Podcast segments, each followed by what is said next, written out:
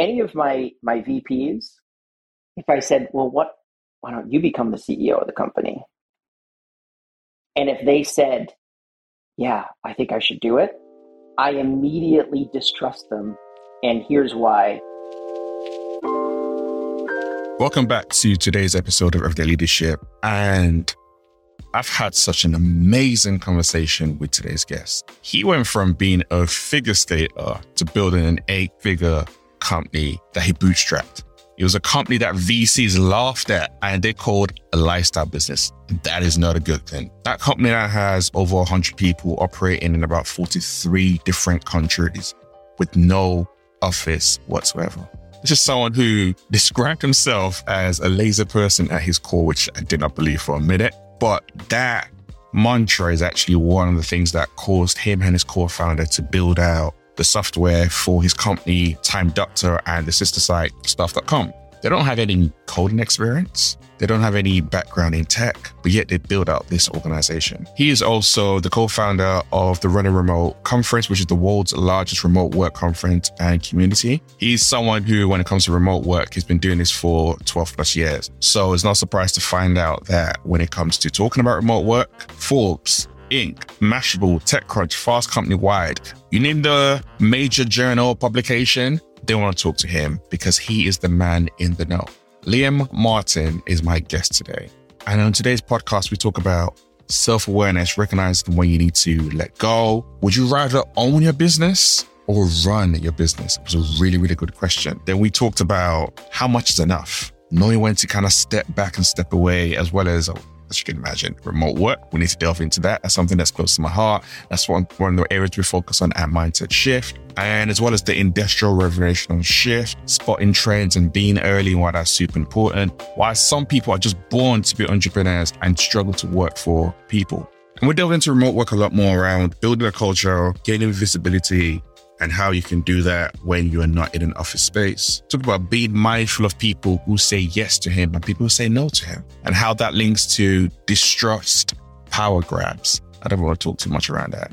Ego came up time and time ago. Ego, self awareness, ego, self awareness, as well as being able to know when you're listening to win, listening to fix, listening to learn. We talked about one of the values of the organization, value number three, my memory says right, called re- the reality distortion field, and why that is something you need both on a personal level and a professional level. Trust, anonymous surveys, and so much more. Let's jump into today's episode with Liam Martin, which I know you're going to enjoy. So just chill, relax, and take it all in.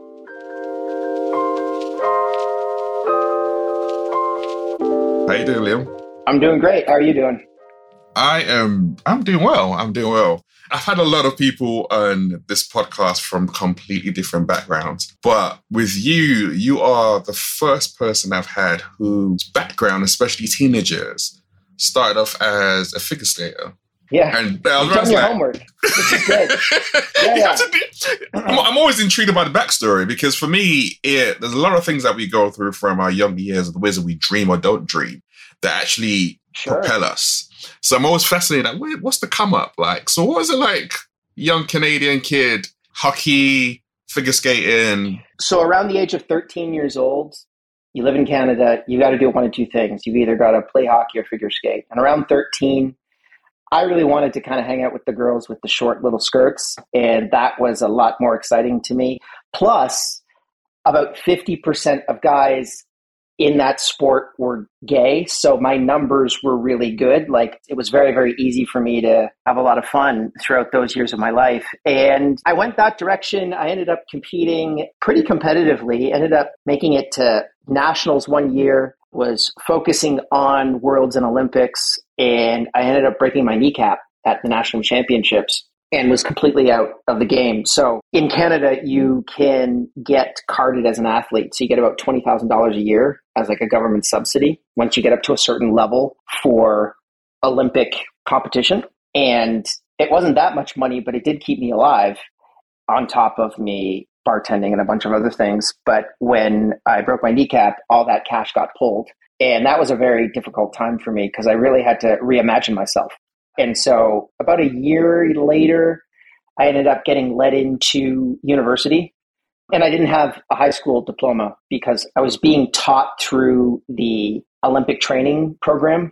And it was just a bunch of private tutors. So I didn't actually have a high school diploma. And I had a lot of insecurities towards that. Wow. But the big advantage of that was when I went into university, because at 13, 14 years old, I was training eight, nine hours a day. Like I left home at 15 and and started working with the Olympic training programs that would go from city to city every year. And so I gained a lot of independence and I kind of got all of my crazies out during that period of my life. So when it got to the point in which I could go to university two years later than everyone else, I applied the same methodology that I had applied in sports, which was I studied eight hours a day every day outside of my lectures and killed it. I got a 4.0 GPA, went on to grad school, and that's actually where I ended up dropping out of grad school. Maybe that's a completely separate story. Yeah, it's probably the same story because it all actually connects. I was teaching at McGill University. I ended up with 300 students. I ended up with less than 200 at the end of the semester and the worst academic reviews in the history of the department. It was not very good. And I remember walking into my supervisor's office and I said, I don't think I'm very good at this. And he said, No, you are not. and then I said, So he was a pragmatist, Morton Weinfeld, super smart guy. So I said, What do you think I should do? And he's like, Well, you got to get pretty good at this teaching thing over the next 10 to 20 years before you get to do anything fun. So six weeks later, I threw a master's thesis under his door. I was out into the real world and uh, started an online tutoring company, which was my very first business that was that was remote it's crazy listening to you actually just go through that that journey in that period because young kid, 13 year old, 13 to like even 18, those years, I mean, training that long, that many hours, you would think that, you know what, do you really have a life? Like you're supposed to out there having fun, doing whatever you need to do. So with the the trainers that you get, you get like all these personal trainers and all that kind of stuff. I was exercising and working out so much that I was losing body weight. So I was down to like 5% body fat, which is like Bruce Lee level leanness. I was super, super lean and they were trying to bulk me up. And I remember eating like eight meals a day. And I just remember at one point thinking to myself, why am I doing this? Like, this is, but I have those short moments of like pause. Oh, why am I doing this? Because actually, and, and I was thinking about this as I've been on vacation over the last 10 days. I haven't been checking my email or my dashboards for 10 days. I get really unhappy when I don't have anything big to do with my life.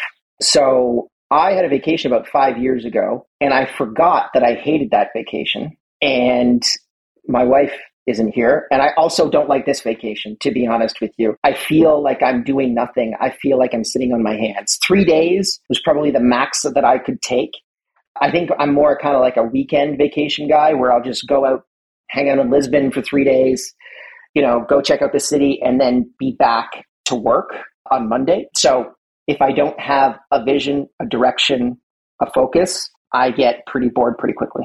So then how do you having that kind of mentality which has been there from those days when you found out that that olympic dream that you had wasn't going to happen and you eventually pivoted to to go to college what was that like for you then, making that transition for you? Because at that point in time, you didn't have a mission. That mission was was out the window. Yeah, very very difficult. Uh, you know that five percent body fat turned into fifteen percent body fat within nine months. Like it was, I just completely melted and imploded in on myself and was directionless and didn't really know what I wanted to do next. I remember my mother said, like, listen, you've got to either get a job, you've got to go to school, or not live here. You have those three options.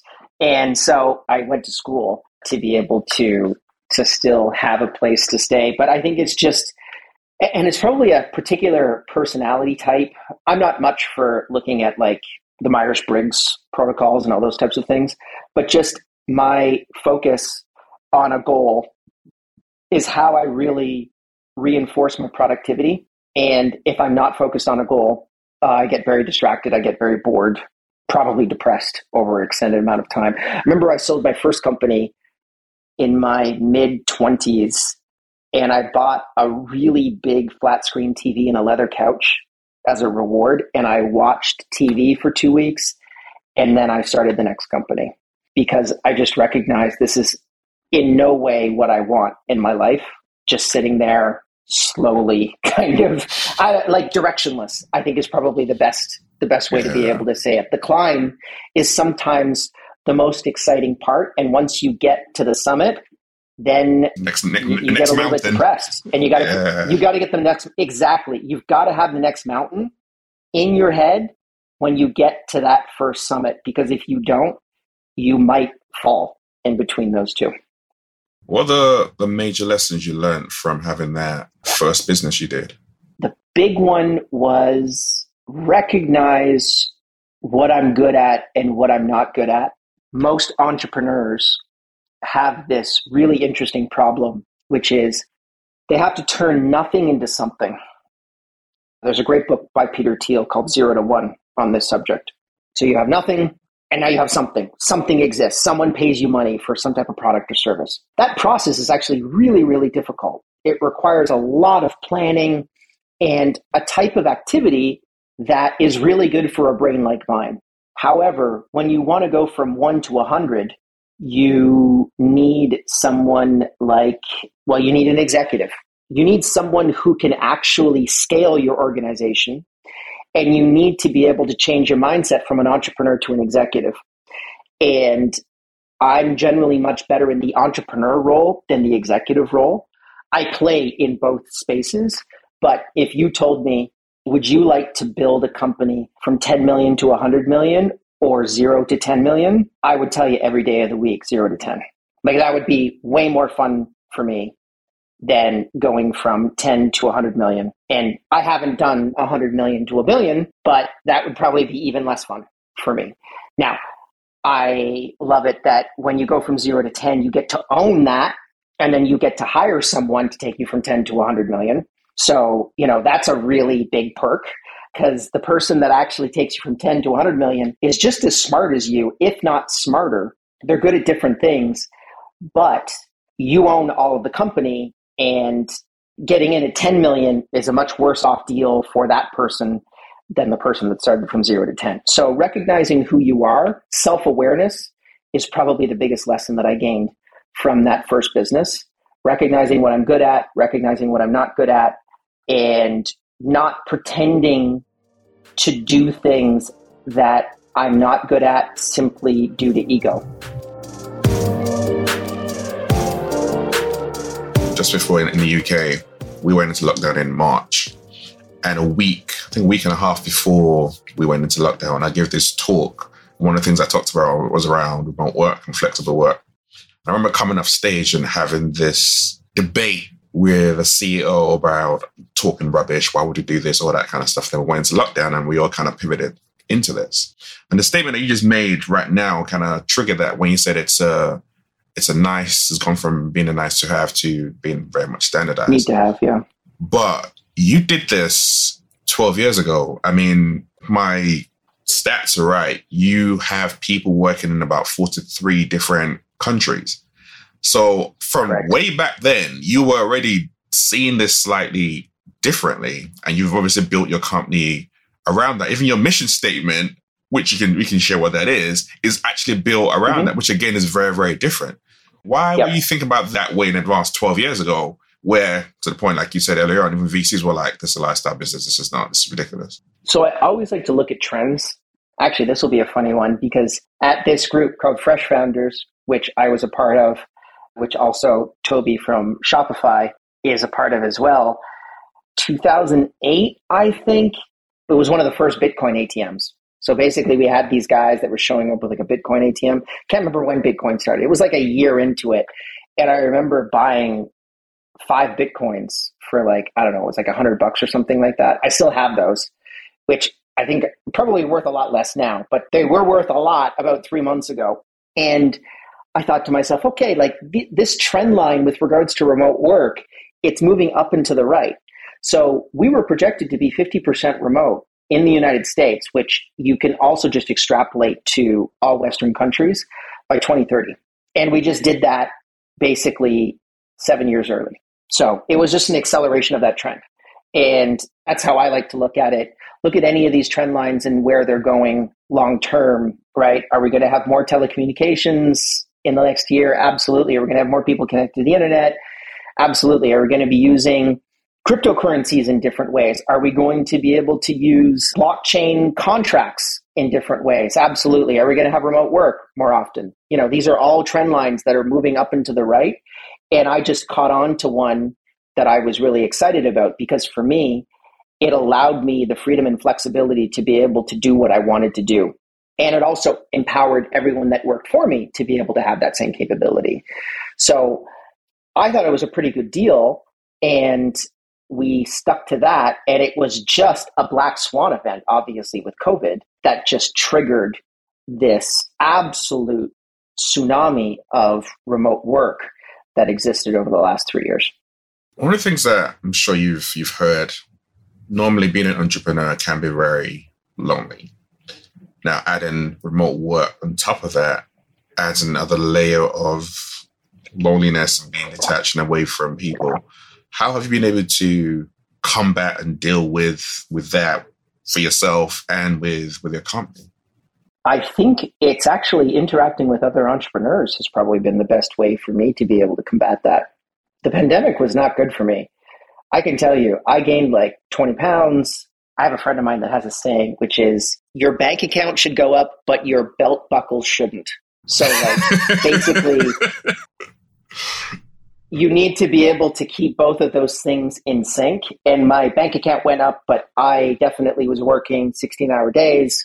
I was cut off from the gym. I was also cut off from other entrepreneurs, which regardless of whatever your perceptions are of entrepreneurship, there is a certain type of person who is, I think, like born to be an entrepreneur.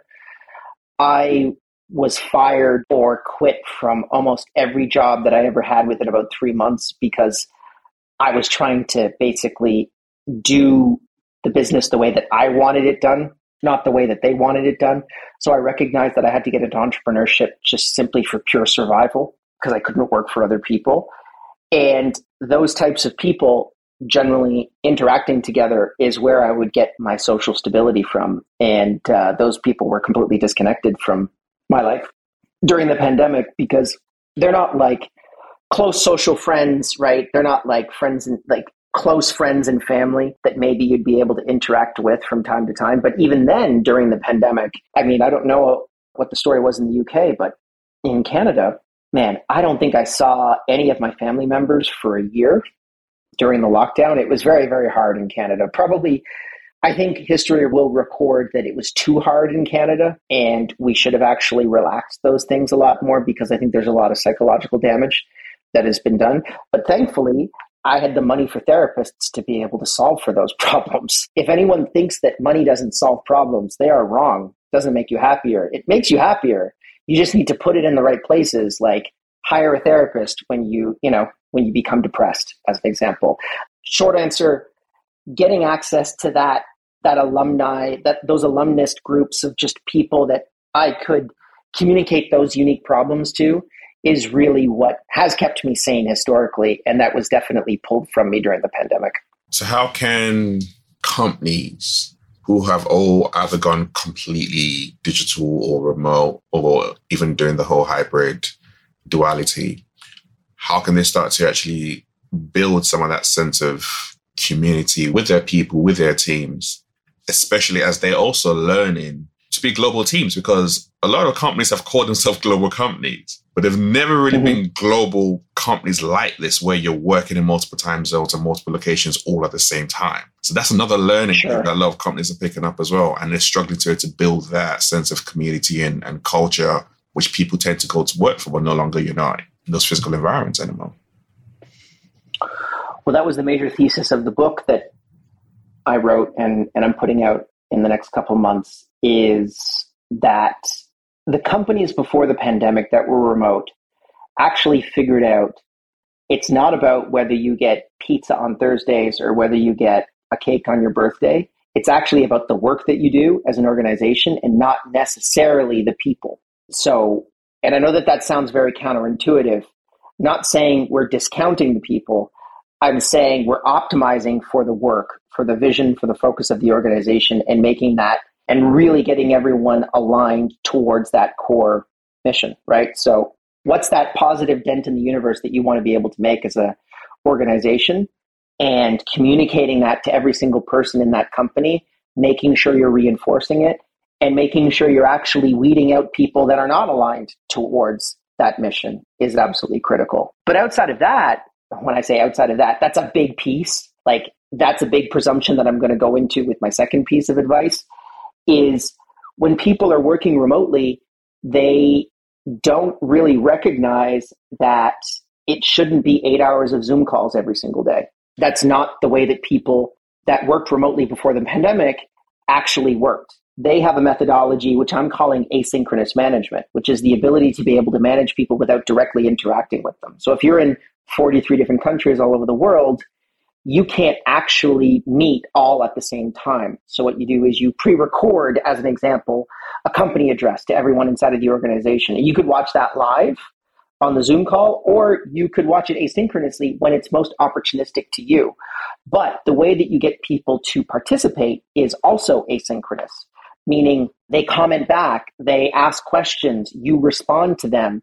They use forms like video. They have Oculus Quest headsets that we interact, you know, that we that we interact with every single week actually for our chill out sessions. And we also do intense moments of synchronous communication. So when we choose to go synchronous, we try to go as high granular as humanly possible in that synchronous communication. So we do a company retreat every single year. We choose a location.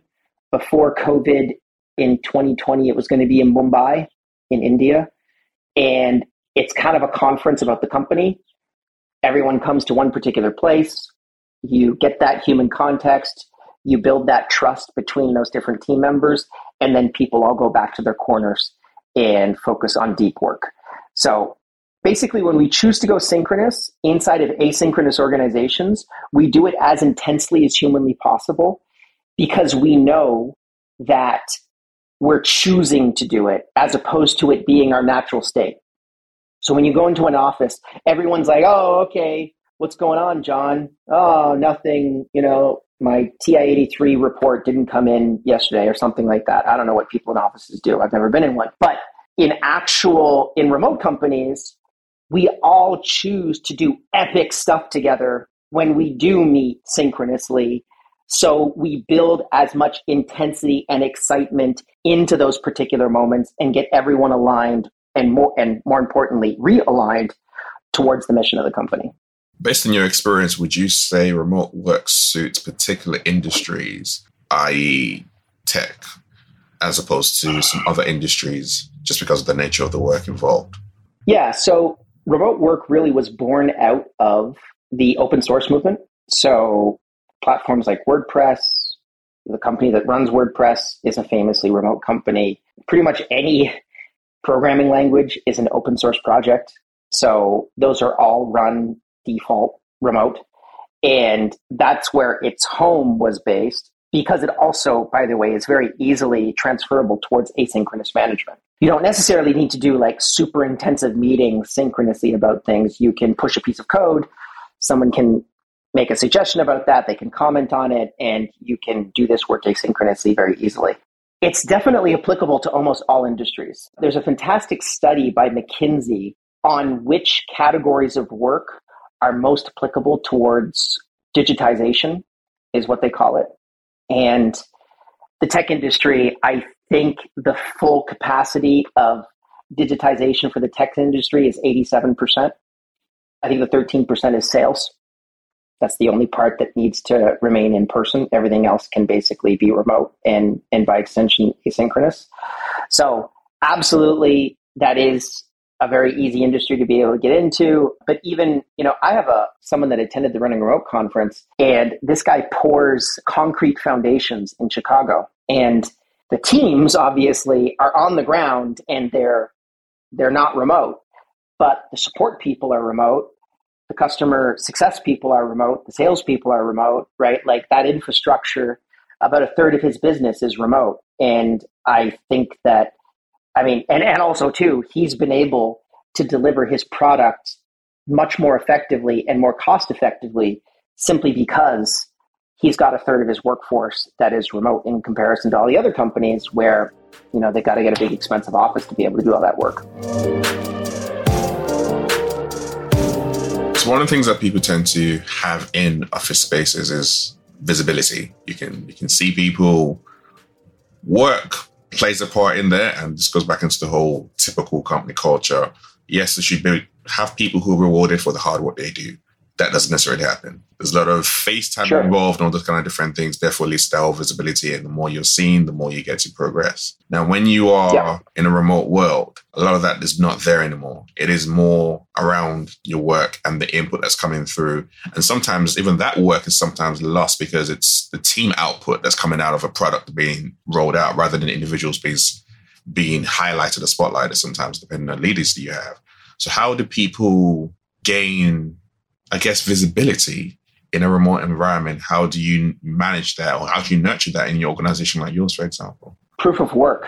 So, where how you get visibility is to do good work and not to necessarily politic yourself towards more power and responsibility inside of an organization. So, this is something that I found really interesting because in research for the book, I also looked at on premise organizations and offices, and particularly inside of the large corporate world.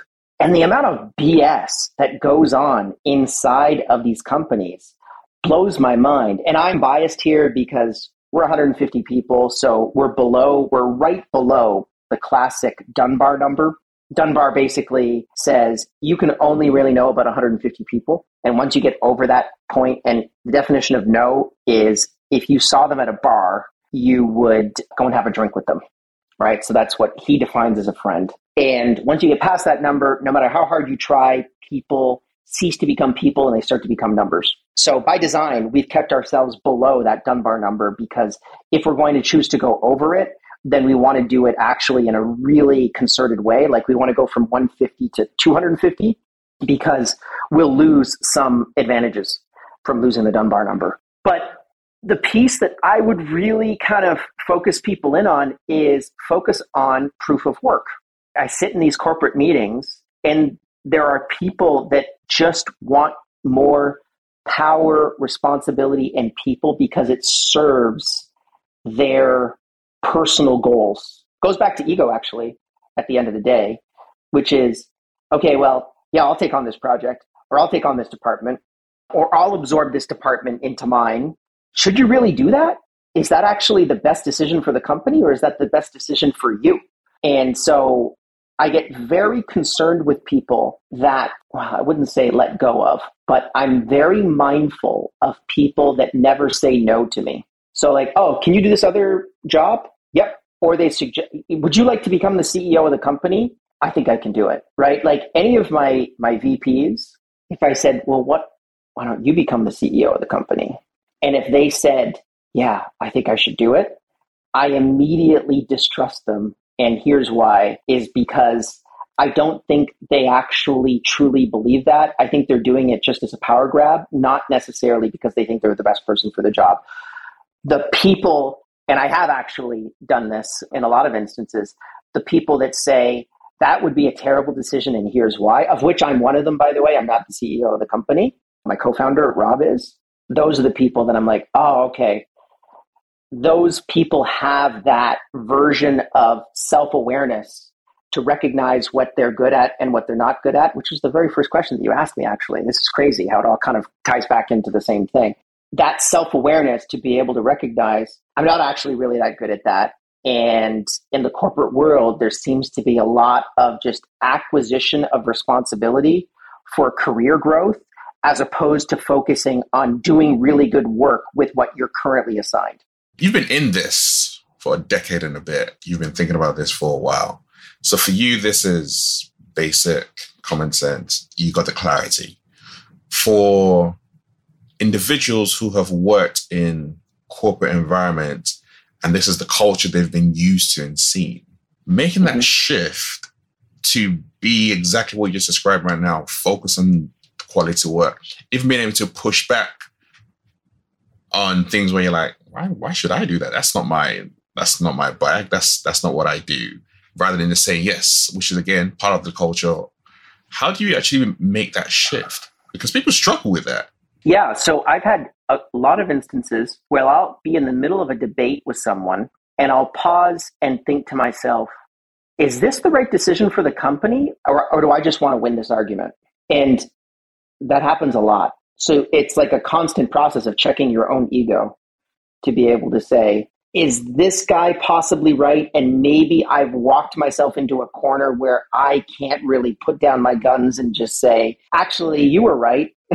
I was wrong. We should go with your direction. Yeah, I mean, this is probably the biggest piece of advice that I could give to anyone. And it goes against probably the general playbook of like rising up throughout the corporate ranks. But I don't really think it does, which is there's this concept called the level five executive in a book called Good to Great, which is a great book on understanding how companies can produce long term value for the people that own them. And they found that in all of these companies, they found the same phenomenon, which is the level five executive, someone who sacrifices their own well being for the survival of the organization. And those are the people that you probably want to be able to have in your organization as much as humanly possible. A great litmus test is offer them an opportunity that you know and they know would be stupid for them to take advantage of because it would be detrimental towards the success of the organization and see whether they take it or not. That's probably a really, really good test. And again, that's just me kind of coming off the fly here. But that, and I've done that with people where I've asked them those types of questions. The people that say, "Oh, I would be a great fit," are generally the people that you probably need to work out of your company. I would say the people that are very self-deferential to the, towards themselves, saying, "Hey, I don't think I'm the right person for this job, and here's why. Here's another person that I think would actually be great in that particular position." Those are the people that you want to have in the company. I'll give you one very specific example. Our product manager, we were refactoring our entire code base. So we had Time Doctor 1 and effectively Time Doctor 2. And we took a small team and we experimented in doing a complete refactoring. And for those that are listening that don't understand what that means, it means you've got your boat, which is like your piece of software. And over the years, you end up developing a lot of bugs inside of that boat because there's a whole bunch of code that you know that if you get rid of it, the software doesn't work anymore, but you don't actually know what that software does. It's a really, really dangerous problem that ends up in almost all software development that you know that exists today. So you have two choices. You can either fix the current boat that you're in, or you can build another one. So we took a small team as an experiment and we built another boat at the same time that we were sailing the first one. And about six months into this, we were all coming to the conclusion that this new boat was way better and way easier to be able to build than our current boat, which was leaking and was falling apart.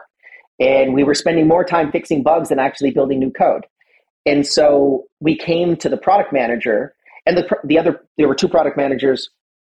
The one that was building the new boat was very self-deprecating and super nice guy. And the other guy was kind of making fun of the new guy. But six months in we said hey you know i think we need to actually switch over to time doctor 2 like we need to move all of our users over to time doctor 2 and he put together a six hour presentation breaking down why he thought time doctor 1 was the better choice even though he invested his entire life over the last six months building time doctor 2 so the guy that was in charge of building Time Doctor 2 said Time Doctor 1 is better and here's why. And we looked at all of that feedback, but recognized immediately that, you know, Time Doctor 2 was the right choice. Almost everyone agreed.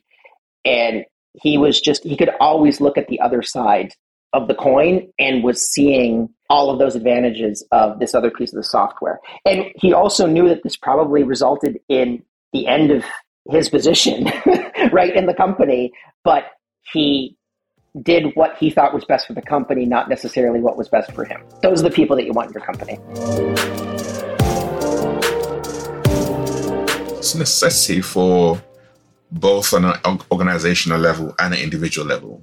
You need both. Yeah. Like you, know, like you, you even a good example of how you feel when you don't have one, and you also have the example of what it's like for a company as well. So it's something that's a must, day in day out. But it's also not easy Because a lot of times people would have thought, oh, I need to be an engineer, I need to be a coder, I need to have all these different college degrees behind me to be able to build an organization like Time Doctor, rather than just going straight into it and figuring out on, along the way and getting the right people to come alongside you. Even at a point in time when it wasn't the norm, that was also in the ecosystem, and yet you did all that. There's an element of adapt or die, to be completely honest with you. In entrepreneurship, not everyone gets a trophy, right? There are people that eat other people.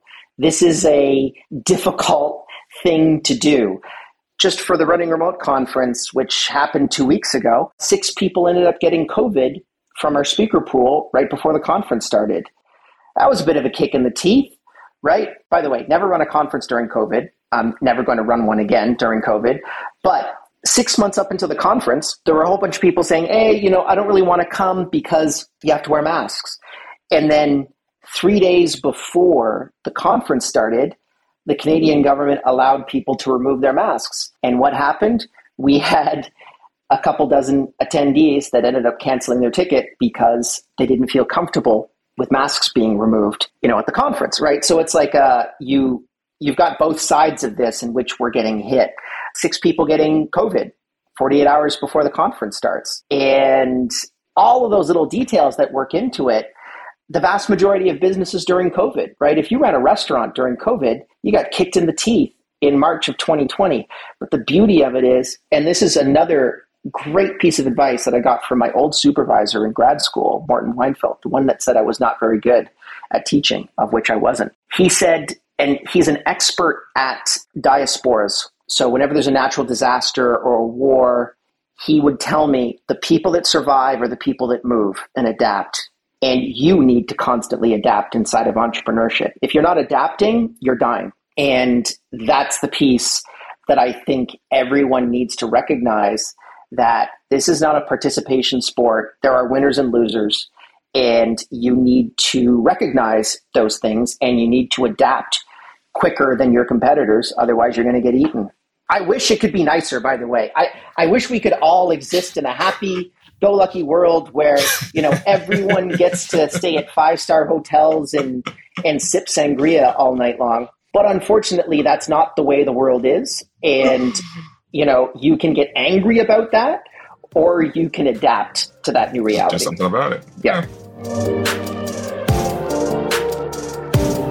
That's my last question would be how do you define leadership? I think leadership to me is almost synonymous with service of the people that work with you. And I almost think about um, management, by the way. I'm sure you've probably watched a lot of James Bond movies, right? Or you know of it. Probably everyone that's listening knows, knows of James Bond movies. You've got uh, Moneypenny, right? The woman that basically yeah. manages James Bond, right? right. she manages James yeah. Bond. But really, what her goal is is to be able to allow someone like that to be able to be their greatest self. James, don't do this. This is a really bad idea, uh, but he goes ahead and does it anyways, and he ends up running into trouble. Or, hey, I've got to do this for you, otherwise you're going to end up in this other big problem that you don't even know about yet. And I find myself running into the vast those same types of issues, particularly with the people that I'm managing, because the people that I'm managing, I'm thankful to be at a point where the people that we're hiring that I directly manage are absolutely extraordinary at everything that they do. And you can generally hire kind of like your mid tier person or your low tier person, but at least the people that directly report to me, I'm always hiring the best of the best. People that we don't care how much they cost, we just need them to be really, really good at executing on these particular things.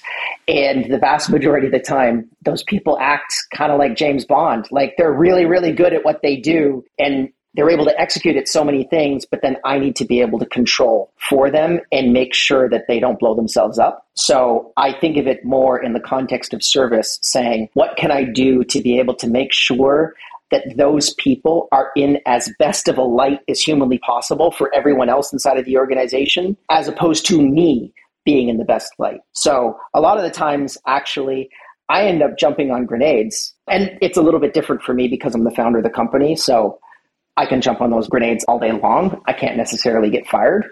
the ability for me to be able to say like, oh, that was my fault is a big part of what I do throughout my job. So generally for me, leadership is service, service to the people that directly work with you and allowing them to be able to become their truest selves and add in positively inside of the organization as much as possible and sometimes at the expense of yourself adding into the organization. So letting them take the bow as opposed to yourself, even if you are responsible for 90% of that work.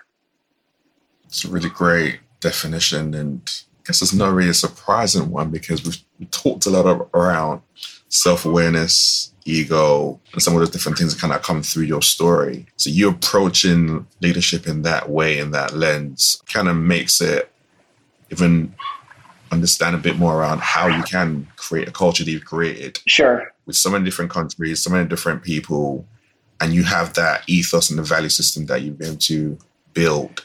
Because, like you said, it's if you're dropping those grenades as a, as a founder, you're protecting your people, pushing the right ones to the front, trying to make sure you've got the people who are completely value aligned and mission aligned and bringing them in into that kind of environment, then you're creating a culture that works mm. and self sustains itself in a really, really good way, which allows you to, to then just step back and let the CEO do what he's doing.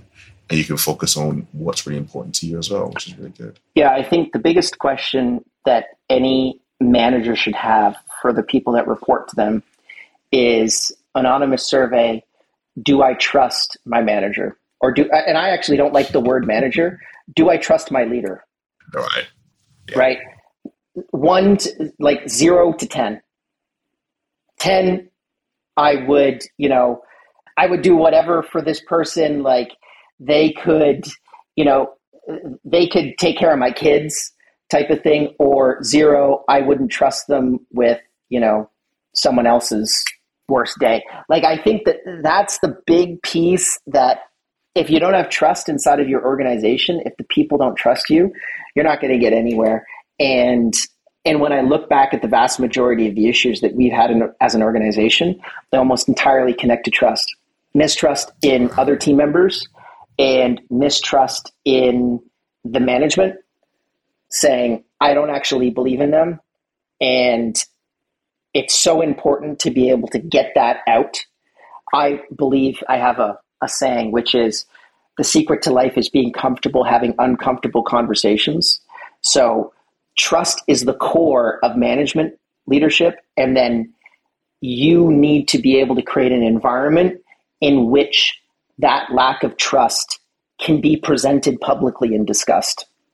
Because if you know that people don't trust you, but you can't actually do anything about it, you're like doubly screwed. if you know that people don't trust you and then you can actually address it and hopefully repair that damage, at least you're on the road to recovery. And if you don't even know if people don't trust you, like if you don't know how much your team trusts you right now, that should be a big red flag. And you should really send out that survey to everybody, anonymous, and just see whether or not people have trust in the organization. I actually think that's better than um, the net promoter score as a core metric. Like, how much do you trust your man? How much do you trust this organization? How much do you trust your manager? How much do you trust your direct reports? I think that's like such a huge undervalued piece of data that we measure quarterly with eNPS, And it's pushed us towards so many uncomfortable conversations that have actually fixed some of the core dynamic issues inside of our company. That's really good to hear and super important. It's um it's an element that I know when I do some work organizations that we focus on a lot is trust, trust uncomfortable conversations. Because if you don't know what's going on, if you know how people feel, one, how do you respond to it? But two, you also need to know. Right. Because you can live in cloud cuckoo land you can think everything's all great because no one is saying anything to you. And people will say, like, yeah, but why make it anonymous? You should have a culture where people can just say what they want. I was like, they're not going to do that because most cultures people are just not going to have the freedom to, to do that. So you need to start somewhere. You can try and build towards that, which is a great North Star to get to. Yeah. But you need to start somewhere with the data set and then you can start to do some work around that. I have so many discussions about this with regards to anonymous versus non anonymous. and this is the constant pushback that I get is like, well, they should be able to tell me, listen, they're incredibly intimidated by you. You know, you you can hire or fire them at a drop of a hat. I had a buddy of mine I was doing some kind of free coaching for on remote work management and he would send a message. I saw him send a message, a Slack message to one of his direct reports saying, Hey, can we talk for 10 minutes tomorrow? Just like that's the message on Slack. And I was like, You do know that that guy is going to be freaking out for the next 24 hours, right? Oh, yeah. Like, why did you do that? oh, well, we just need to talk about this report. Well, then say that. Say that you're talking about that. Be clear about that, get it out there. And I think that it's such a problematic issue that you need to provide people as much space as humanly possible to critique management and to critique leadership without necessarily feeling like they're going to get pushback on it. And even though it's very uncomfortable for you as a manager or a leader, and I'm going to talk about leadership actually more because I'm I have a better understanding of that. You need to keep your ego in check when they do critique you and not necessarily, you know, go after them saying, well, actually, it was your fault that this didn't happen, right? You, you need to be able to listen, take that feedback, and at least create some type of basically constructive criticism. Even if it isn't constructive, try to use it to be constructive with yourself because otherwise you're just going to end up creating an environment where you're going to clap right back at them and then they're not going to want to be able to share in the future. And the beauty of it is, at least if you're a founder, you know, I tell my team all the time, I don't need to be here. I can quit tomorrow and I'll still get my dividends. so, like, so what do you guys want to do? I'm happy to do whatever you guys want me to do inside of the organization. I'm here to help. How can I be as helpful as humanly possible? And sometimes they'll actually tell me, hey, back off. You need to not be part of this because you're creating more problems than you're solving and I take that feedback well, and I and I get out of there. Man, so many things we could delve into, but it's been such a really good conversation, and it's quite interesting the, the journey you've kind of gone through to building what you're building right now, and the approach you're taking. Like I said right at the start, obviously a lot of people are, are leaning into you and, and, tapping into the wisdom you have around building a remote company for the last 12 years or so.